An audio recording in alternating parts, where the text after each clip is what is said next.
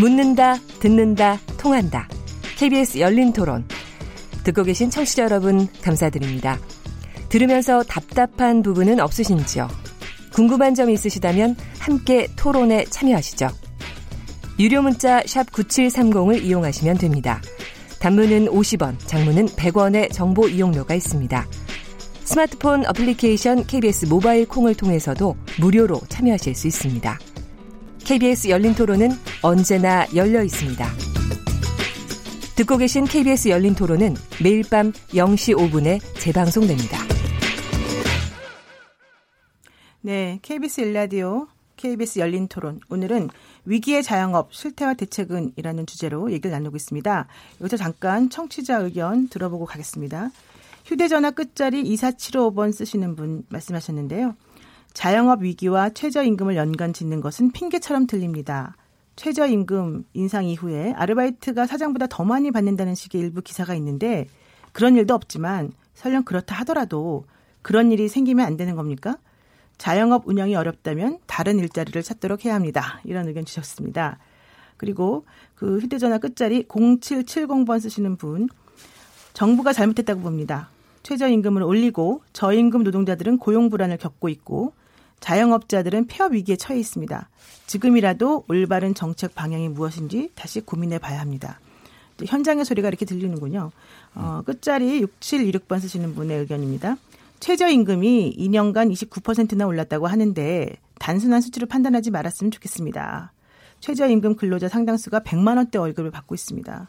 일부 보수 언론과 보수 정당들이 자영업 위기를 자기들 좋을 대로 해석하는 게 바로 문제입니다. 네, 정말 따끔한 충고 사실은 가슴에 와닿습니다.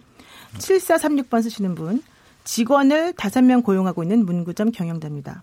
최저임금이 인상된 상황에서 근로시간까지 단축되면서 중소자영업자들이 참 어렵습니다. 정부가 하나하나 다 정하려고 하지 말고 시장에 맡겼으면 좋겠습니다.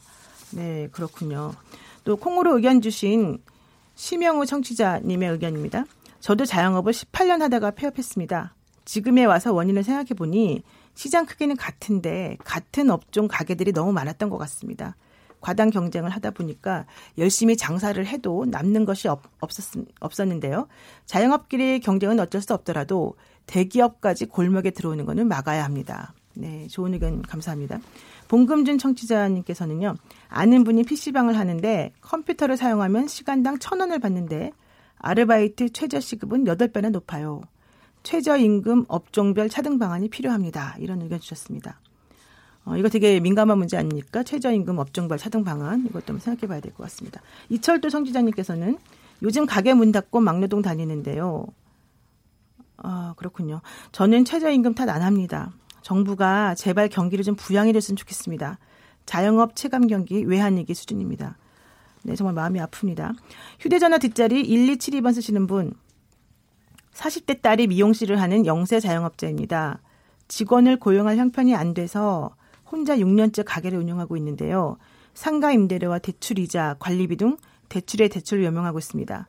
당장 그만두고 싶지만 가게를 담보로 대출을 받아서 마음대로 폐업조차 할 수가 없습니다. 정부가 자영업 폐업을 도와줬으면 좋겠습니다. 진짜 의견 주시는 걸 들어보니까 어 정말 이 현장에서의 상황이라고 하는 거는 그냥 정책하시는 분들이 좀 가서 좀 뛰어서 확인 좀 하시면 참 좋지 않을까 이런 생각까지 듭니다. 네, 의견 감사드리고요. 뭐, 제가 좀 한 말씀. 네, 한 말씀. 네네. 네. 우리 그 최승기 회장님께서 말씀하십니다. 그 자영업자 이제 많다는데 사실은 이번에 최저임금 문제는 사실은 최저임금만으로 모든 거를 더 얘기할 수는 없겠지만 사실은 2년 사이에 30% 가까이 임금이 올랐다는 부분을 감내할 수 있는 수준이라고 생각하지는 않습니다. 사실은 어떤 경우든 간에 30%가 올라게 되면은 어떤 쉽지 않죠. 그걸 어떻게.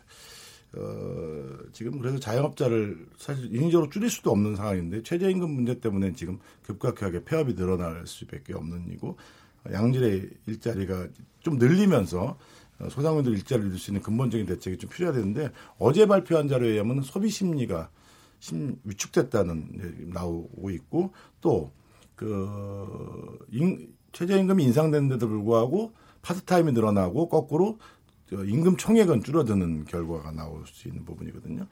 이것이 그래서 아까 어, 우리 교수님께서 말씀하셨는데 이제 근로소득이 이제 가계소득으로 이렇게 들어와야 되는데 근로소득이 현재 자영업 분야에서는 가게와 가게 안에서만 들어오는 거지 그 매장 안에서만 들어오는 부분이지 사실은 실적으로 가계 소득으로 늘어나는 부분이 좀 적고 거꾸로 고소득 근로자들의 어떤 양극화만 늘어나는 부분이 상당히 많다는 부분입니다. 그래서 저는 이렇게 생각합니다.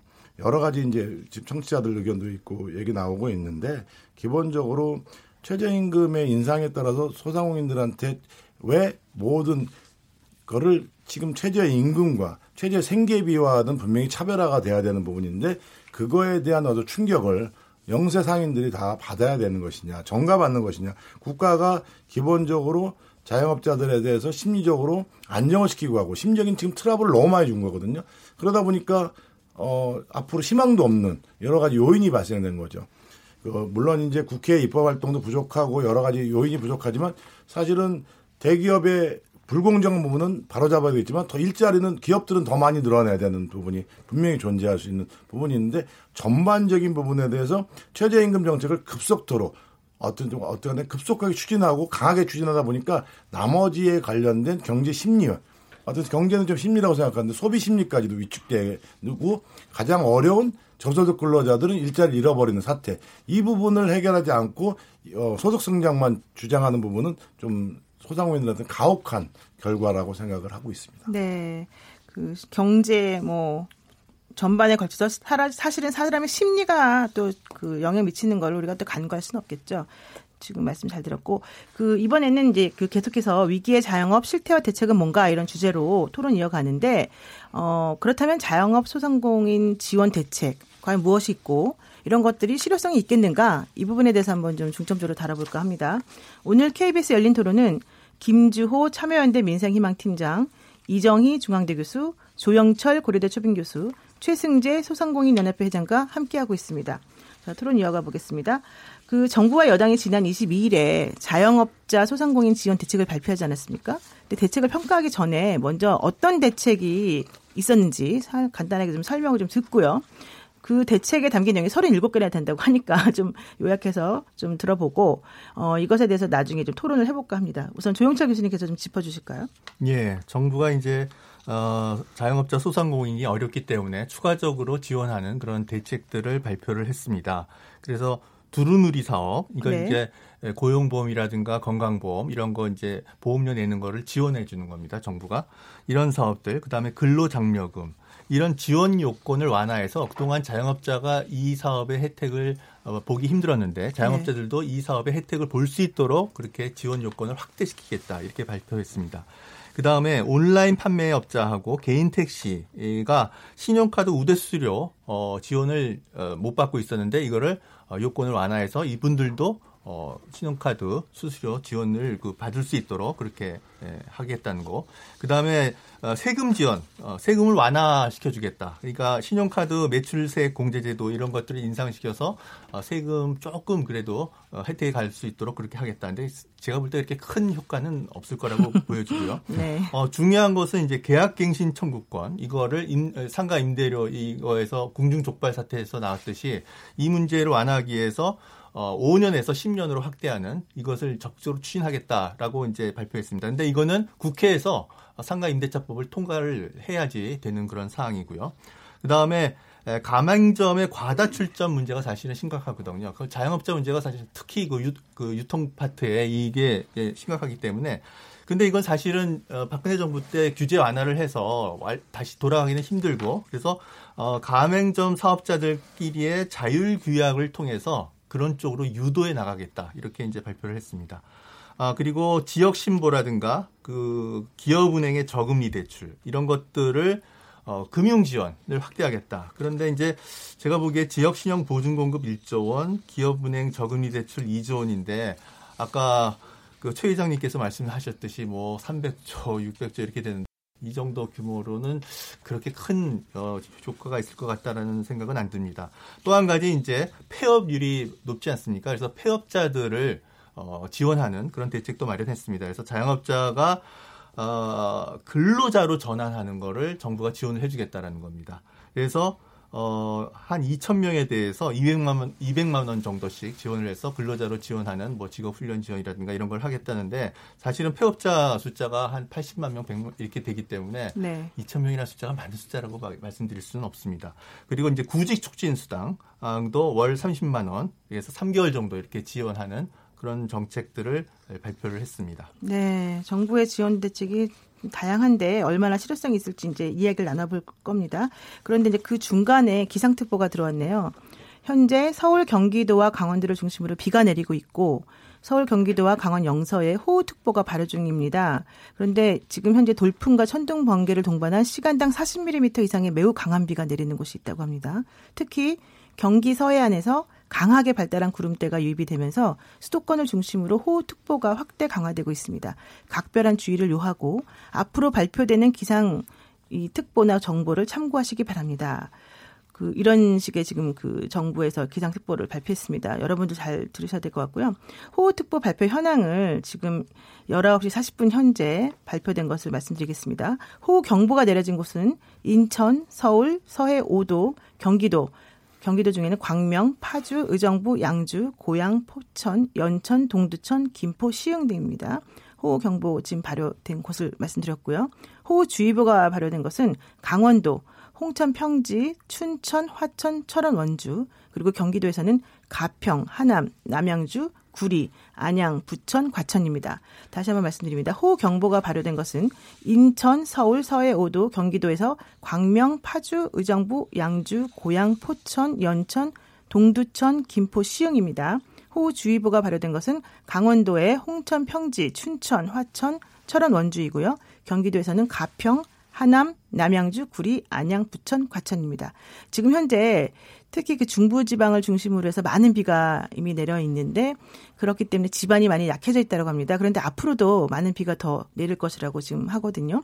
산사태, 축대 붕괴, 토사 유출, 침수 등 비 피해가 사실은 많이 우려가 되고 있습니다. 피해 없도록 각별히 유의하시기 바랍니다. 네, 기상특보 말씀드렸고요. 지금 그 조 교수님께서 그 정부의 지원 대책 37가지를 간단하게 요약을 해서 설명을 해 주셨는데 여기에 대해서 이제 실효성이 과연 어떤가 우리 이정희 교수님 한번 얘기 좀 해주세요. 네, 뭐 지금 그 정도면은 엄청 많은 아마 그렇죠. 정부가 예. 이렇게 어뭐 소상공인 대책 또 여러 가지 대책에 그동안 많이 했지만은 이렇게 종합 대책이 나온 거는 처음인 것 같아요. 어, 그래서 어쨌든 뭐 하나하나 따지게 되면은 뭐 또 상당히 좀 실효성이 떨어지는 부분도 있을 거고요. 어, 사실 어떤 정책이 나와서 아, 그게 만족하고 성과가 바로 난다 그러면 얼마나 좋겠습니까? 근데 아, 정책이 성과를 참 낸다는 게 사실 뭐 어려운 이제 일입니다. 그래서 아, 저는 일단은 어, 이렇게 평가하고 싶습니다. 정부가 어, 자영업 이 소상공인 문제에 어, 이런 심각성을 어, 이, 잘 인식하고 있다. 그래서 어쨌든 여기 대해서 어떤 의지를 보였다고 봅니다. 문제는 뭐냐면은 아, 이제 그 정말 이 얼, 얼마나 실효성 있게 해서 성과를 좀 나타낼 거냐 하는 것이 이제 이게 문제인데요. 그래서 네. 아마 이거 이것으로 끝낼 수는 없고요. 정부가 아마 아, 계속 보완돼. 그러니까 어떤 정책을 내서 문제가 있다 그러면 빨리 실효성 있게 보완적으로 만들어가는 게 중요하고 어, 그것들을 자꾸 이제 어떤 어, 어떻게 보면 소상공인들 같은 그런 현장에 이런 이야기를 잘 들어서 소통이 상당히 중요하다고 봅니다. 아, 그렇지 않게 되면은 뭐 아무리 정부가 좋은 의지가 있다 하더라도 아, 효과가 없으면은 아, 그건 의미가 없는 것이기 때문에 아, 그렇게 평가하고 싶습니다. 네. 그 뭐 할 수 있는 응급 처방 다 썼다 이런 얘기도 있고 일회성 처방에 불과하다 이런 얘기도 있는데요. 김조 팀장님 어떻게 생각하세요? 네, 정부도 사실 단기 대책이다 그리고 한시적 대책이라는 것을 예, 얘기했고요. 그다음에 계속해서 보완해 나가겠다는 계획도 밝혔습니다. 그럼에도 불구하고 어쨌든 구체적인 내용들을 좀 보게 되면 최저임금 인상분 부담을 해소하기는 조금 부족하지 않은가 이렇게 보고 있고요. 정부가 같이 발표한 자료 중에 보면 예를 들어서 연평균 매출액 5억 5천인 자영업자 같은 경우 연간 620만 원의 혜택을 볼 것이다. 이렇게 네. 예측해서 낸 자료가 있는데 어, 실제 거기에 열거된 내용들을 보면 뭐 제로페이를 통해서 뭐 신용카드 결제 네, 액을 줄이겠다 뭐 이런 내용들 들어 있는데 거의 대부분은 이렇게 일반적인 모든 자영업자한테 적용되는 내용이라고 사실 보기는 어려워요. 그래서 이를테면 뭐 대출 금리라던가 또는 월세 하시는 분들에게 세액 공제를 해주는 이런 내용들은 사실 거기에 해당하지 않는 분들에게는 사실 크게 혜택으로 다가올 수 없는 부분들이 있고요. 그래서 어, 이번에 뭐 발표된 내용 중에서 좀 그래도 눈여겨 볼 만한 게 아무래도 EITC 같은 경우에는 실제 연매출 한 3천만 원이 안 되는 분들, 이분들은 정말 이제 열악하신 분들이 연매출이 3천이면 하루에 10만 원 정도 매출에 기록하시는 분들은 이런 분들 같은 경우에는 뭐 부가가치세 부가가치세 이제 납부 면제 기준을 인상한다고 해서 일부 이제 세금 감면 혜택이 있긴 하지만 사실 이분들은 정말 영세한 분들이기 때문에 그 최저임금 노동자를 고용하고 있거나 이런 분들은 아닙니다. 그래서 이분들은 정말 영세한 자영업자에 대한 대책이라고 보는 것이 맞는 것 같고요. 네. 오히려 저는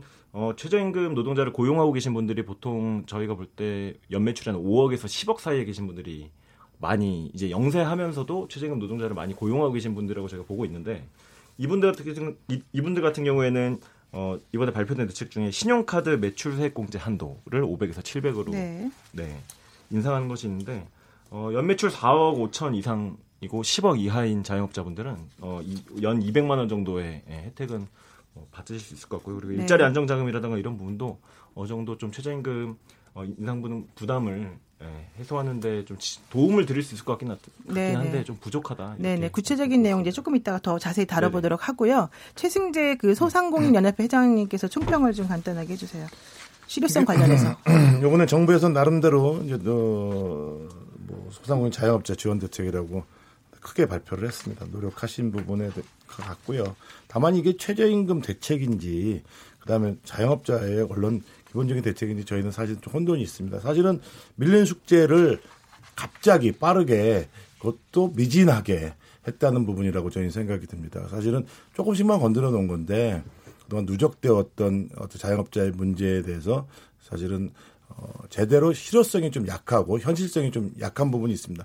그리고 이 부분에 대해 가장 중요한 부분은 저는 자꾸 심리 얘기를 하는데 그동안 제대로 소통을 하고 그랬다면 실효성도 높아졌을 건데 최저임금을 인상시키는 데 있어서 급격하게 추진하고 강력하게 밀어붙이는 것에 비하면은 이 정책에 관련된 소상공인 정책에 관련된 부분들에 대해서는 소상공인들 느끼기 체감이 약할 정도로 저, 저희하고 대화가 그렇게 많지 않았기 때문에 사실은 소상공인들이 보기에는 이런 대책에 대해서도 심리적으로 받아들이는 부분이 약하다고 생각을 하고요.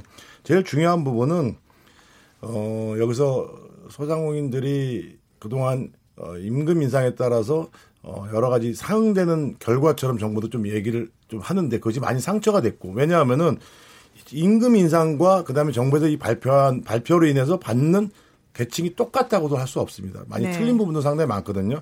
그렇기 때문에 종합적인 자영업자 대책은 부분은 당사자들하고 충분히 대화를 하고 또 정, 어떤 부분에 대해서는 또 자영업자들한테 설명도 하고 이렇게 같이 고통을 감수해 나가면서 여러 가지 부분들을 성과를 내자라는 부분을 얘기하는 부분이 훨씬 더 자영업자들이 정말 이런 대책보다도 더 실효성 있는 결과가 나올 거라고 저는 생각합니다. 네, 그렇군요. 우선 그러면 이제 주요 세부 내용을 몇 가지 짚어보는 것으로 좀 그 얘기를 한번 구체화시켜 보겠습니다.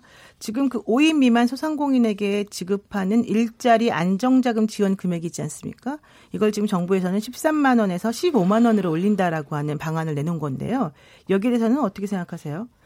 누가 먼저 말씀해 네, 제가 먼저 얘기했습니다. 예, 예. 그건 제가 당사자니까 일자리 안정금이 16.5% 올리고 난 다음에 일자리 안정이 편성됐습니다. 일자리 안정 편성 당시에 그 당시에 저희도 줄기차게 주장했었는데 임금 인상 16.5% 올릴 때는 저희는 뭐 얼떨결에 그냥 뭐 이랬었는데 3, 일자리 안정 편성한다 그랬는데 그 당시에 4대 보험 이 소상공인 업종들은 제조업하고 틀리게 근로자분들이 4대 보험을 안 듣는 경우가 상당히 많습니다. 단기 근로 특성상. 근데 이번 일자리 안정금 조건이 4대 보험을 들어야 된다는 얘기였습니다. 그러다 보니까 실효성이 떨어지는 거죠. 저희가 받아낼 수가 없는 부분이고 그러다 보니까 어떤 부분에 대해서는 근로자들한테 4대 보험까지 대납해 주는 경우가 상당히 많고 요번에 97%의 어 일자리 안정금을 신청을 했는데 자영업자 같은 경우는 30%밖에 지금 못 받는 이게 정책의 실효성이 떨어진 거죠. 네. 거꾸로 제조업만 많이 가는데 요번에 당연히 최저임금이 또 올랐으니 네. 일자리 안정금이 상향 이 올라가는 건 맞는데 요번에 예산을 보니까 일자리 안정금 1,500 정도가 1,500억 원 정도가 삭감됐더라고요. 그러니까 아마 그런 국회를 또 설득하기 상당히 어려웠던 부분이고 그 다음에 5인 미만 자영업자에 대해서 15만 원 정도, 2만 원 정도 올린다는 부분이 있는데 그것이 2만 원을 올리는 것보다 더 중요한 것은 골고루 5인 미만 어려운 영세 자영업자들은 실효성 있는 일자리 안전 자금이 그것도 사실 장기적으로 언제까지 나올지도 모르는 건데 어, 그래도 나오는 기간만이라도 골고루 퍼져나갈 수 있는 제도 장치, 현장의 목소리를 담아내는 노력이 더 필요하다고 생각합니다. 네, 고용보험 뭐 가입을 조건으로 안정자금을 조금 더 지원해줘 봤자 그게 무슨 의미가 있겠느냐 이제 이런 얘기인 것 같은데요. 조 교수님 어떻게 생각하십니까?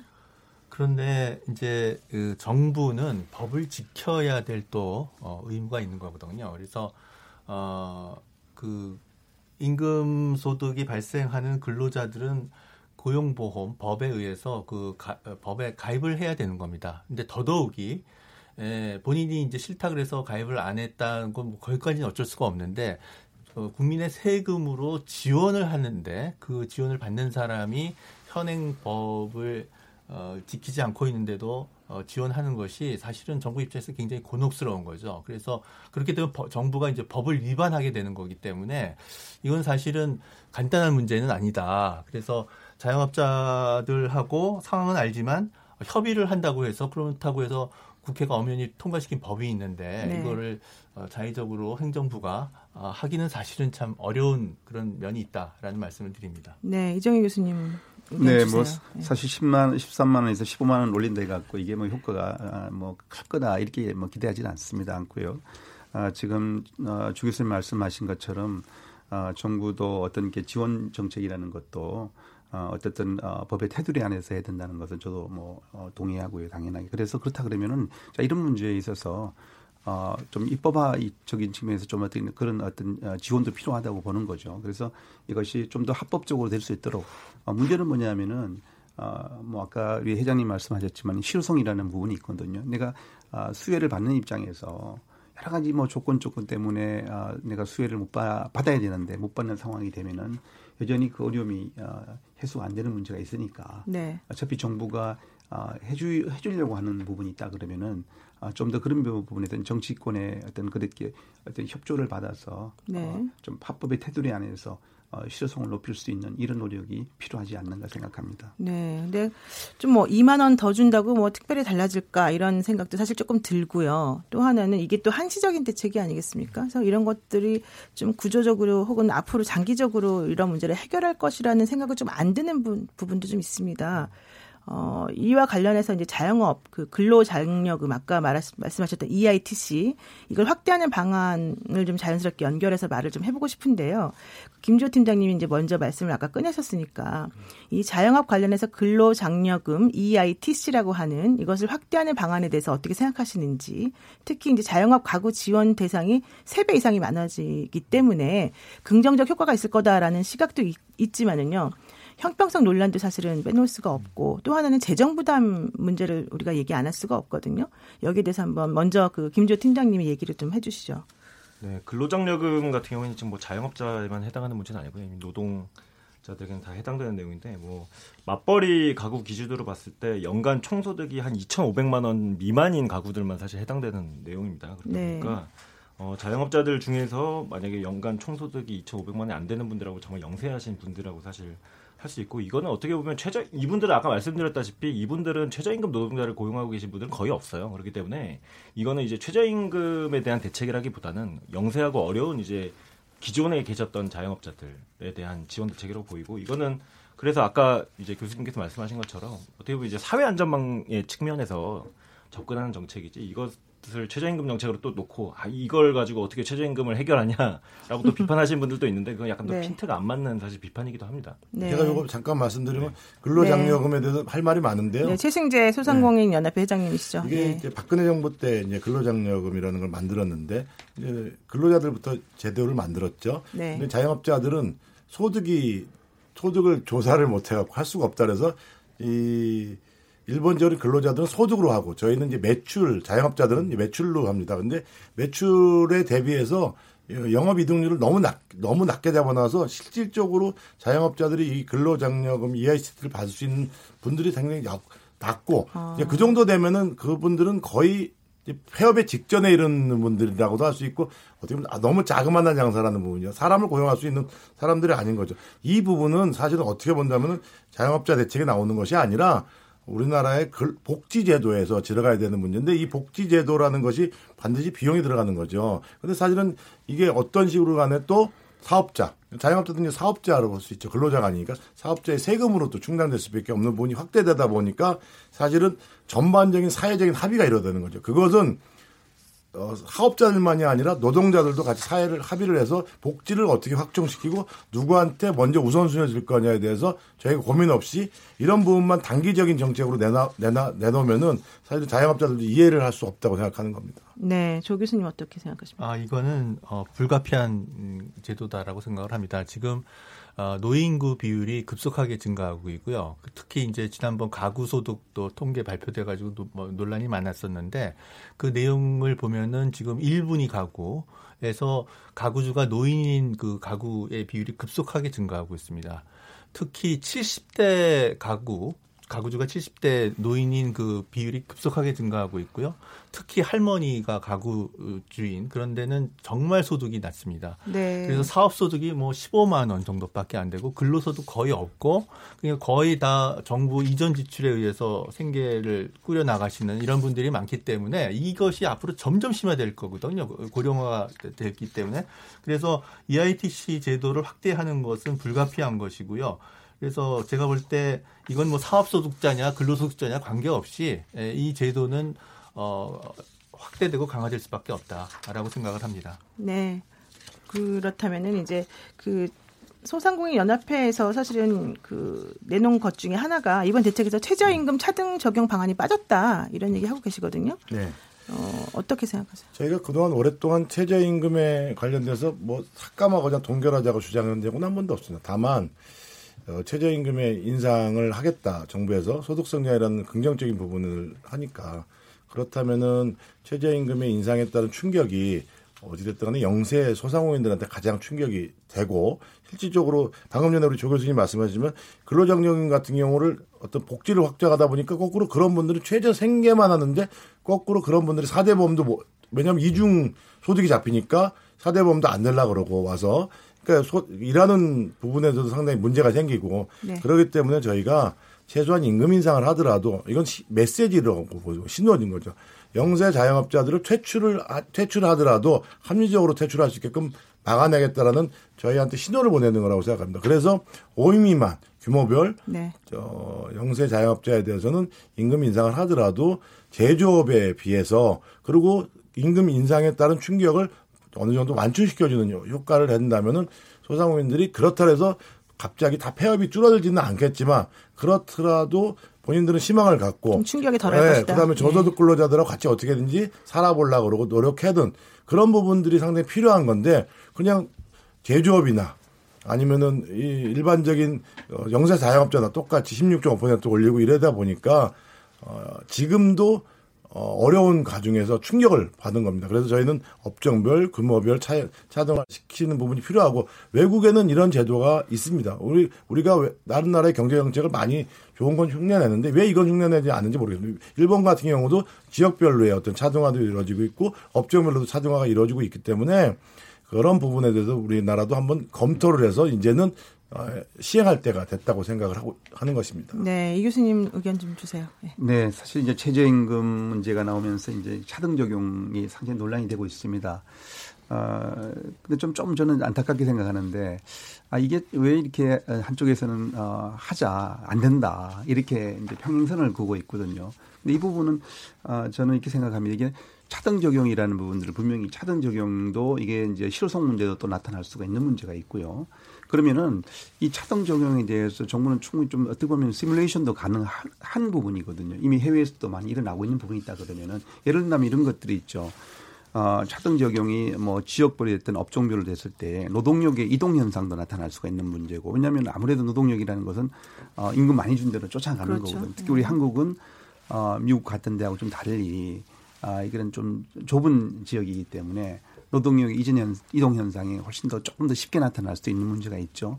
근데 이런 부분들은 어, 저는 뭐 수상공인들하고 같이 충분하게 머리를 맞대고 여기에 대해서 어, 정부가 어떤 뭐 시뮬레이션 했던 간에 그렇게 해서 거기에 대해서 나타날 수 있는 뭐 긍정적인 부분도 있을 거고 또 어, 그렇지 못한 부분들 이런 걸 어, 충분하게 열어놓고 이야기할 필요는 있다고 보는 거죠. 왜냐하면 이게 어, 다 이렇게 어, 문제를 해결하고자 하는 것도 정부도 뭐 그런 어, 뭐이 입장이 아니겠습니까? 그렇기 때문에 이걸 너무 평행선을 그어놓고 계속 이 논란이 한다는 것은 어, 상당히 좀 안타까운 일이다. 그래서 앞으로 이 문제는 어, 정부가 좀 더 어, 이렇게 적극적으로 이 부분에 대해서 한번 어, 충분히 검토를 할 필요가 있다. 그래서 자 이런 부작용이 있고 이런 문제가 있다. 어, 우리 한국 어, 실정에서는 이것은 적용하기 어려운 문제가 있다. 이런 것들을 공감을 받아낼 수가 음, 있다. 알리고 설득하라 그렇죠. 그러면은 또 다른 대안을 또 가지고 우리가 논의할 수 있지 않을까 생각합니다. 네.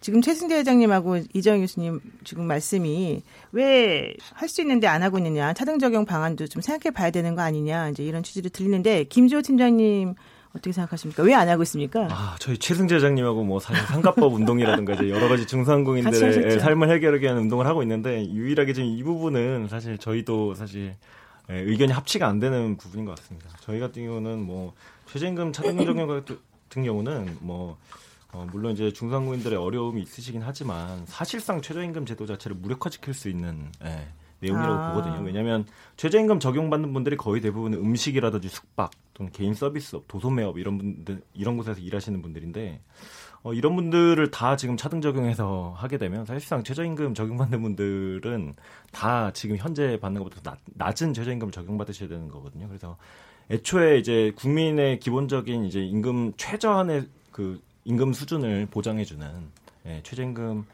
제도의 원래 취지에도 맞지 않고 이것들을 어, 계속해서 하향 평 하향 낮은 쪽에다 자꾸 이렇게 차이를 발생시키는 제도로 가는 것이 아닌가라는 사실 우려가 있습니다.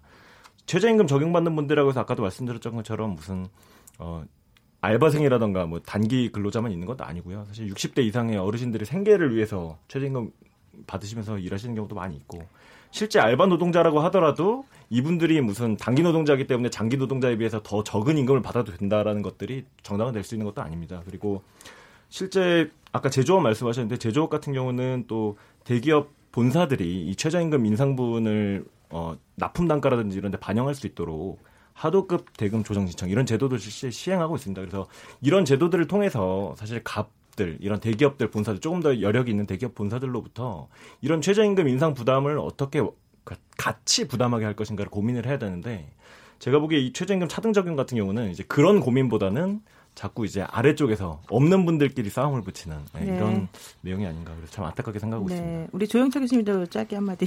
예, 이거는 어, 최저임금위원회에서 이미 수십 년 동안 논의를 한 사항입니다. 그러니까 사용자 위원들이 어, 차등 적용을 했으면 좋겠다라는 것을 수십 년 전서부터 최저임금위원회 의제로 이렇게 제출했고 어, 최저임금위원 위원들이 논의를 한 과정에서 수십 년 동안 계속 부결이 됐던 겁니다. 그러니까 그럴 수밖에 없는 것이 최저임금 법의 목적을 잘 아셔야 됩니다. 최저임금 법은 생계비에 미달되는 노동자를 보호하기 위한 법입니다. 이게 그 어, 사용자인 뭐 자영업자를 보호하려고 하는 법이 아니라 생계비에 미달하는 그런 노동자가 최소한의 한국 대한민국에 사는 어, 최소한의 생계비 요 정도 이상은 받아야 된다라고 하는 일종의 내셔널 미니멈 국가 최저한의 의미를 갖고 있기 때문에 어떤 업종은 7천 원, 어떤 업종은 8천 원 이렇게 적용하기가 어렵고요. 네. 만약에 이 차, 그 차별 정동을 하면 최저임금의 보호를 받아야 되는 그 업종에서 가장 이제 낮은 임금, 상대적인 낮은 임금을 받게 될 것이고 실제로 이것을 실행을 했을 때 어떻게 게 생각보다 쉽지 않습니다. 그러니까 어떤 업종을 이제 최저임금 상대적으로 뭐 어, 다른 데는 8천 원인데 여기는 6천 원 적용하는 이제 업종이 생길 거 아닙니까? 예를 네. 들어서 그걸 숙박업이다라고 하는데 숙박업도 굉장히 다양합니다. 롯데 호텔서부터 정말 그 여인수까지 있는데 그럼 또 어, 숙박업을 최저임금 6천 원 적용으로 했는데 그 숙박업 중에서 어디까지를 이걸 적용할 것이냐라는 또또 다른 행정 그 문제가 들어가고요. 지역별 차등화도 생각보다 쉽지 않습니다. 네. 예를 들면 어, 어떤 그 지역이 최저임금이 상대적으로 낮다. 그럼 그 지역 주민들이 좋아할 거라고 생각하십니까? 만약에 그, 어, 그 도지사가 상대적으로 6천 원 우리 받겠다라고 하면 그 다음번 선거에 아마 떨어질 가능성이 높습니다. 그래서 현실적으로 어, 논의는 되지만 수십 년 동안 이게 부결된 이유가 다 있는 것이다라는 말씀을 드립니다. 네. 위기의 자영업 실태와 대책은 무엇인가 이런 주제로 지금 토론하고 있는데요. 잠시 쉬었다가 다시 이어가도록 하겠습니다.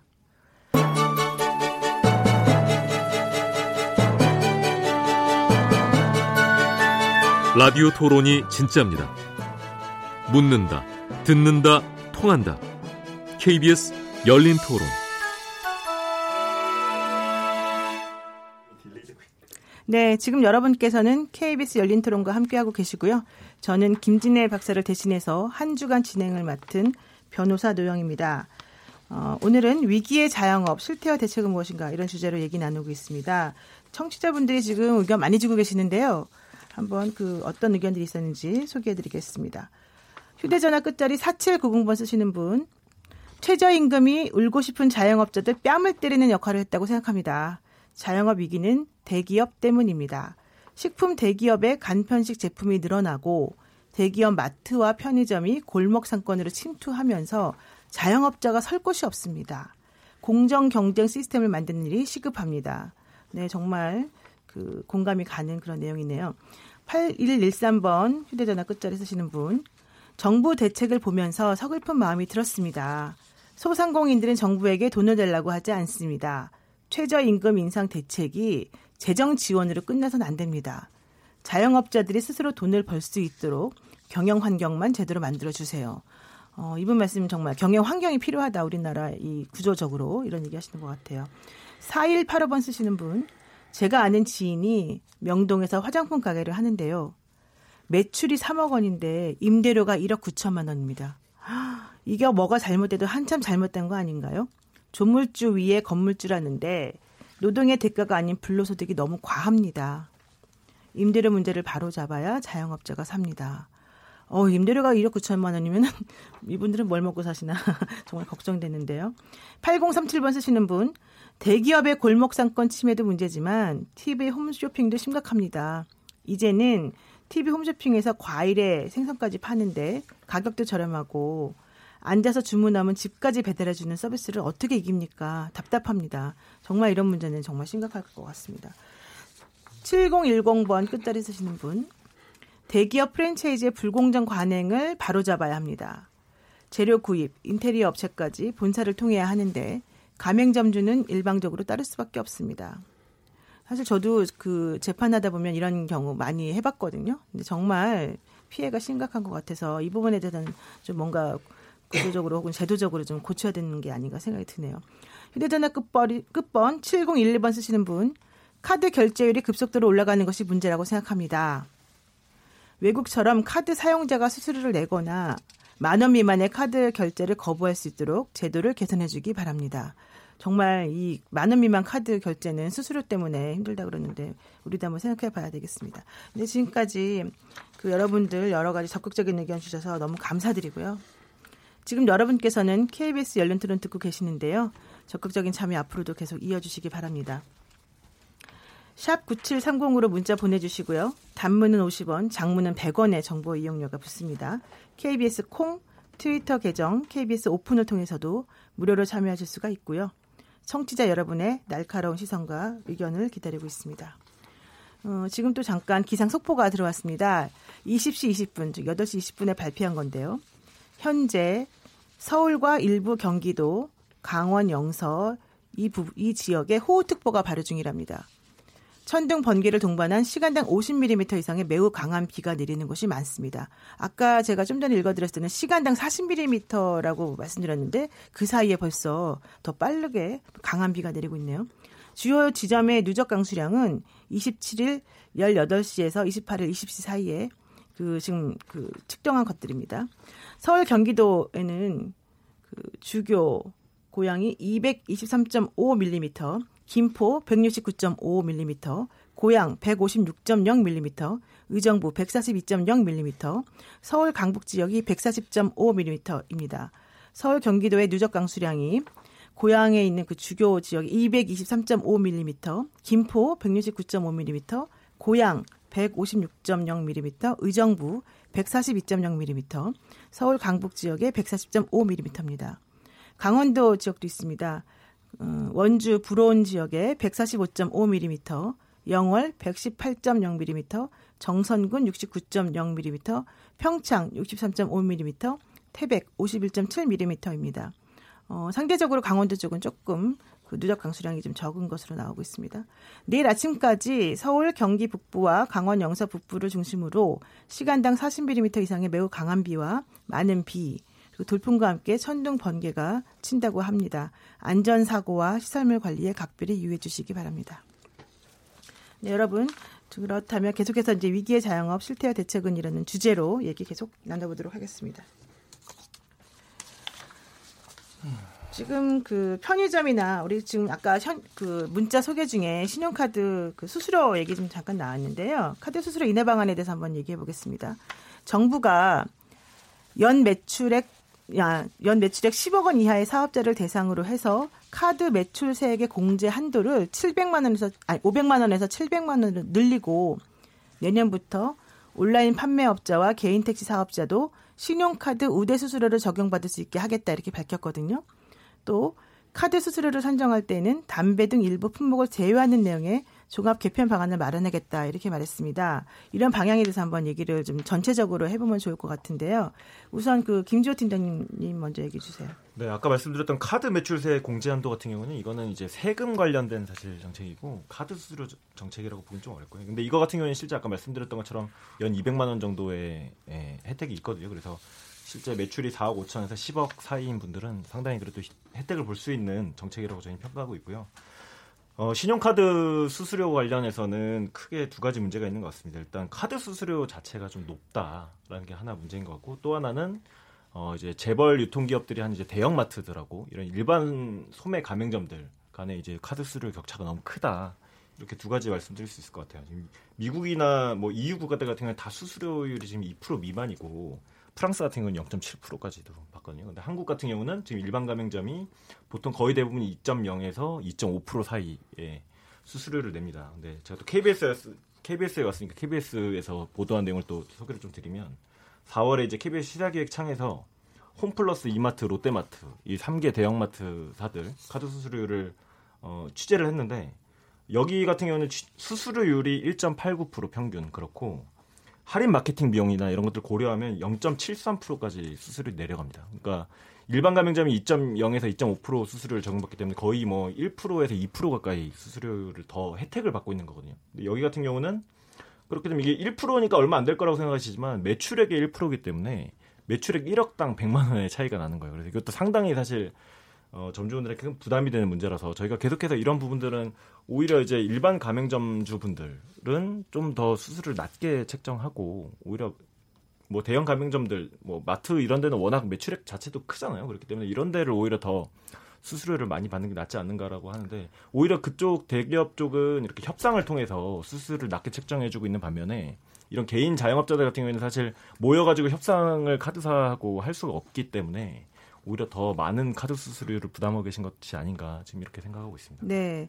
카드 수수료 문제는 사실은 이제 카드사의 영업 정책이다 이런 얘기도 사실 있어서 어, 최저임금 인상과 관련된 부담을 어, 이런 식으로 카드사에게 전가하는 것이 또 옳으냐 뭐 이런 얘기도 나오거든요. 조영철 교수님 어떻게 생각하세요? 이렇게 뭐 편의점이라던가 소상공인들이 사실 내는 수수료는 너무 과다하고 오히려 대기업들은 또 너무 약하고 이런 것들을 바로잡았겠다는 의지는 좋은데 그렇다고 해서 또 이런 식으로 카드 수수료 문제를 해결한다면 과연 또 그게 옳은 것이냐 이런 얘기 있거든요.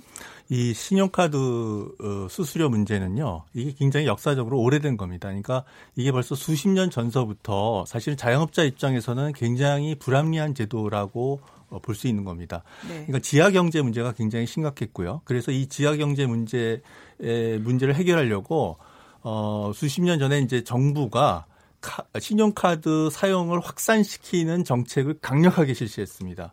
그래서 사실은 수수료가 비싼데도 불구하고 이 신용카드 사용을 넓히기 위해서 어, 상인들이 신용카드 사용을 거부할 수 없게 하고요. 그 다음에 수수료가 비쌈에도 불구하고 그 비용을 상인들이 모두 다 가, 어, 자기가 감내하도록. 그러니까 미국 같은 경우에 수수료가 신용카드가 수수료가 높기 때문에 어 상인들이 더 높게 가격을 받을 수가 있습니다. 근데 우리는 그런 것을 법적으로 금지, 금지시킨 거죠. 그러니까 소비자 입장에서는 너무 좋은 거죠. 신용카드의 핵심은 뭐냐면은 신용으로 물건을 사는 겁니다. 네. 그러니까 먼저 구매하고 한 달 뒤에 자기 통장에서 돈이 빠져나가는 거거든요.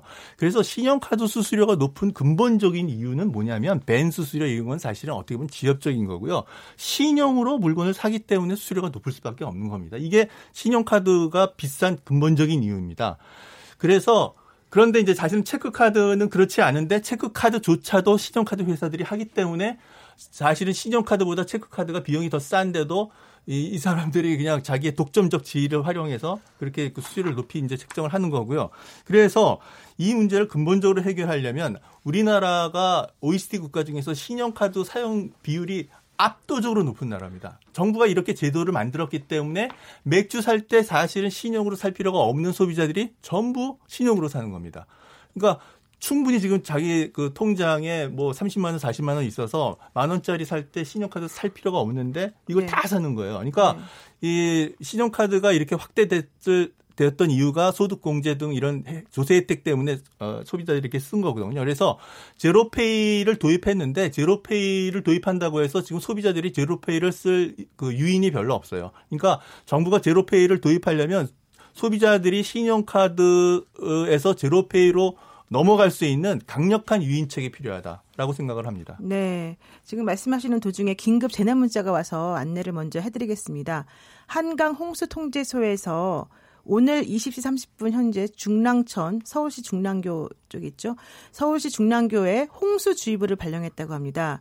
한강 홍수 통제소에서 알려드립니다. 오늘 20시 30분에 그 중랑천 즉 서울시에 있는 그 중랑교 쪽에 홍수주의보를 발령했답니다. 이게 동부간선으로 연결되는 지점이거든요. 여러분들 여기 지나가실 때 안전에 유의하셔야 될 것 같고요. 가급적이면은 돌아가시는 게 맞지 않을까 생각이 좀 듭니다. 자, 그러면 지금 우리 교수님께서 이제 또 가맹점 수수료가 제로 인 제로페이 도입에 대해서 좀 먼저 말씀하셨는데요. 이정희 교수님, 이게 과연 실효성이 있겠습니까?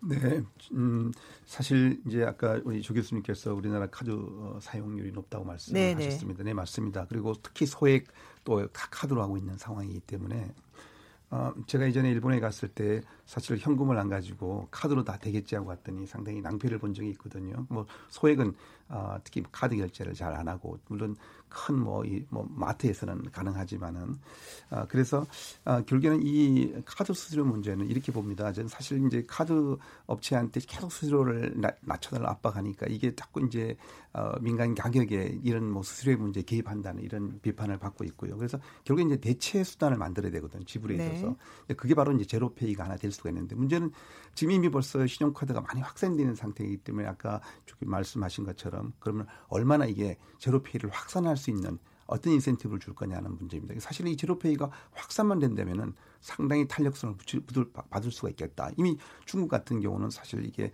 뭐 우리 그 일반 모바일 페이가 워낙 일반적으로 많이 확산돼 있는 상태이기 때문에 그래서 그래서 이렇게 해서 카드 수수료 어떤 그런 부담을 어, 줄여줄 필요가 있다고 봅니다. 그래서 지금 이미 벌써 우리나라는 현금 영수증도 많이 쓰고 있기 때문에 아, 이런 부분에 대해서 우리 예전에 카드 사용에 대한 어떤 그런 어떤 어, 하나의 새로운 어떤 개선 부분도 어, 충분하게 좀 더 검토할 필요가 있지 않을까 생각합니다. 네. 제로페이라고 하는 것은 계좌 이체 방식으로 소비자와 판매자를 직접 연결하는 지급 결제 시스템을 말하는 거잖아요.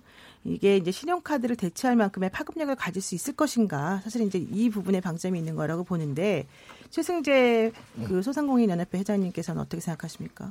앞에 세 분들하고 의견이 비슷한 용주났는데 핵심은 그렇습니다. 이게 소상공인들 의무수납 제도를 폐지하면 간단하게 문제일 수 있고요. 사실은 그러면은 카드사와 네. 이 소상공인 단체 아니면 업종 간에 협상이 이루어지겠죠. 이거를 협상이 이루어지지 않기 때문에 지금 이 카드 수수료의 근본적인 문제는 뭐냐면 대형 가맹점과 영세 가맹점의 수수료가 차별화가 되는 거거든요. 엄티가 비싼 거죠. 이걸 똑같이만 맞춰주더라도 저희는 되는데 어떻게 어떤 면으로는 영세 상공인들이 더 수수료가 쌓여야 되는데 네. 더 비싼 구조가 있는 거죠. 이게 맞습니다. 잘못됐다. 그래서 이거를 정부가 인위적으로 카드 수를 자꾸 조정할 것이 아니고 다른 걸 대체시킬 것이 아니라 아주 강력한 옛날 신용카드를 안 받으면 처벌받는 그런 여전법이 있는 한 그걸 개정하지 개정할 만큼 제로페이를 강력하게 도입하지 않는 한 가, 가맹점 단체와 그다음에 카드사와 단체 협상을 벌일 수 있게끔 만들어만 주면은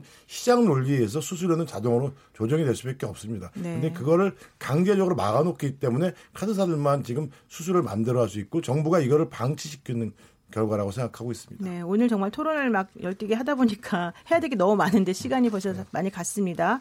지금 이제 짧게 두 가지만 좀 짚고 넘어갈 건데요. 우선 그 정부가 상가 임대차 보호법 관련해서 그 상가 임차인들에 대해서 어, 보장 기간을 기존 5년에서 10년으로 늘리겠다 이런 얘기 지금 하나 하고 있고요. 또 하나는 그 실패한 자영업자에 대한 지원 방안도 사실은 내놓고 있는 거거든요. 이 두 가지 주제에 대해서 그 패널들께서는 각자 하나씩 선택을 하셔가지고 좀 간단간단하게 설명을 좀 해주시면 좋을 것 같아요. 우선 김조 팀장님 어떤 얘기를 해주실까요? 저는 상가임대차 관련해서 간단히 네. 좀 얘기를 드리고 싶은데요. 지금 상가임대차 이제 계약갱신 기간이 지금 5년으로 돼 있는데 이걸 10년으로 늘리는 걸 지금 국회에서 논의 그렇죠. 중에 있습니다. 자한당, 지금 자유한국당이 반대하고 있다고 그러던데요. 그렇죠. 예. 네. 건물주의 재산권 이제 과도하게 침해할 수 있다는 이유로 지금 8년 뭐 이렇게 계속 얘기하고 계신데 어, 실제 이게 외국 같은 경우에는 뭐 선진국은 주요 선진국은 8년, 9년, 10년까지 보장하고 있고요. 일본 같은 경우도 어 특별한 해지 사유가 없는 한 계속해서 보장하고 있습니다. 그래서 일본 같은 경우는 뭐 100년 가게 이런 가게들이 흔하게 지금 있는 상황이죠. 근데 한국 같은 경우는 5년으로 돼 있기 때문에 5년만 지나면 사실 이, 이 장사가 잘 되는 지역 같은 경우에는 건물주가 어, 이 상인을 얼마든지 내쫓을 수가 있는 상황입니다. 그렇기 때문에 저희는 그것을 최소한 10년 정도는 보장을 하는 것이 맞다. 보고 있고요. 근데 그러면 사실 임대인들은 뭐 무슨 죄입니까? 임대인들은 뭐 전부 다 마치 잘못한 죄 지은 사람처럼 또 취급받는 게 싫다 이런 얘기도 하고 있고요. 임대인 입장에서 보자면은 억울하다 이런 얘기 나오거든요. 네. 근데 그런 부분에 대해서도 조금 우리가 얘기를 좀 한 분이 간단하게 좀 해주시면 좋겠어요. 제가 네. 뭐 음, 이제 얼마 전에 그런 얘기 있었죠. 사실은 이 수요와 공급이 시장에서 맞아야 되거든요. 예, 그런 의미로 본다면은 사실은 저는 이제 그 임대차 보호법 상가법이 개정돼야 된다는 부분에서 사실은 외국에 좋은 사례들이 있고 한 곳에서 장사할 수 있는 권리도 분명히 있어야 된다고 생각하지만 또 한가지는 이제 잘못하면은 거꾸로 상가를 구할 수 없고 가게를 구할 수 없는 거는 네. 정말 바람직하지 않다고 보기 때문에 그런 의미에서 본다면은 건물주들한테 한 곳에서 장사를 오래 할 수 있는 게 만드는 법을 잘 지켜주고 권장상을 만들 때 뭔가 인센티브 제도를 좀 만들어 준다면은 네. 아마 그런 부분은 좀 보충이 되지 않을까 생각이 듭니다. 거기 한 네. 가지 좀 하면은 사실 이게 네, 이정 교수님. 저는 이게 네. 아, 사실 이렇게 이제 임대인들이 자꾸 이제 그 임대료를 뭐 높이고 하는 부분인데 저는 부동산 가격하고도 연결돼 있다고 봅니다. 우리나라가. 그래서 저는 부동산 정책하고 이것이 같이 함께 가야 되지. 네. 이것만 따로 가서는 된다고 보는 거예요. 왜냐하면 임대인 입장에서는 내가 아, 상당히 많은 이러한 부동산 아, 그런 아, 가격을 주고 이걸 임, 이제 그 구매를 했는데 그럼 그럼 또 이제 아, 가격을 또 임, 임대료를 올리려고 그럴까 말이죠. 네. 예. 네. 조인철 교수님, 네. 혁신 성장에 대해서는 그 보수 야당하고 어, 정부 여당이 지금 다 반대하는 사람이 없습니다. 지금 네. 한국 사회가 혁신 성장이라고 하는 것이 정말 중요한데 자 건물주와 그리고 자영업자 상인들과 누가 혁신 성장을 주도하고 있는지 좀 묻고 싶습니다. 지금 한국 사회가 혁신 성장을 촉진시켜야 되는데 뉴욕의 소호거리 만들고 그게 다 상인들이 만들어 놓는 겁니다. 우리나라도 지금 구도심에서 상인들의 노력, 혁신적인 아이디어에 의해서 그 혁신 성장이 이루어지고 있는 지역들이 많습니다. 네. 제가 볼 때 OECD 국가 다른 나라에 비해서 우리나라는 지금 지나치게 건물주의 법적 보호가 지나치게 어, 높고요. 네. 그에 반해서 상인들의 혁신 자산을 지켜주는 것이 너무 약하다라고 생각합니다. 네. 혁신 성장을 하려면 혁신을 한 사람이 보호를 받아야 됩니다. 그렇기 때문에 이 문제와 관련해서 저는 보수 야당이 좀더 어, 상가 임대차법 통과에 대해서 전향적인 태도를 가질 필요가 있다라고 생각을 합니다. 네.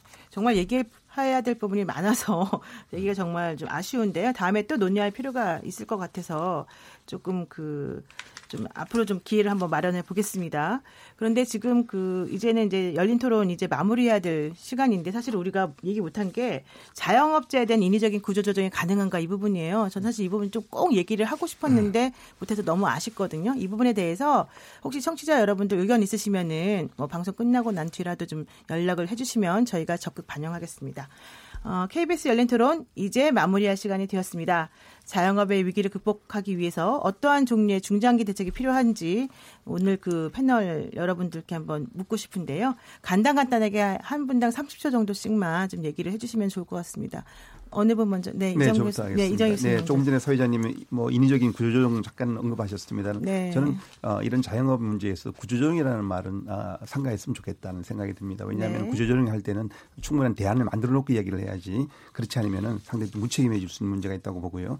어, 지금 소상공인 문제 어, 사실 어렵습니다. 그래서 이걸 풀어가기도 어려운 문제가 있는데 저는 먼저 정부가 좀 더 아주 면밀한 진단을 해주기를 바라고요. 거기에 대해서 어, 진단을 통해서 소상 소상공인들과 소통하면서 공감을 만들어가는 이렇게 해서 해법을 좀 찾아가는 노력이 필요, 필요하지 않을까 이렇게 생각합니다. 네, 우리 그 최 회장님 말씀해 주세요.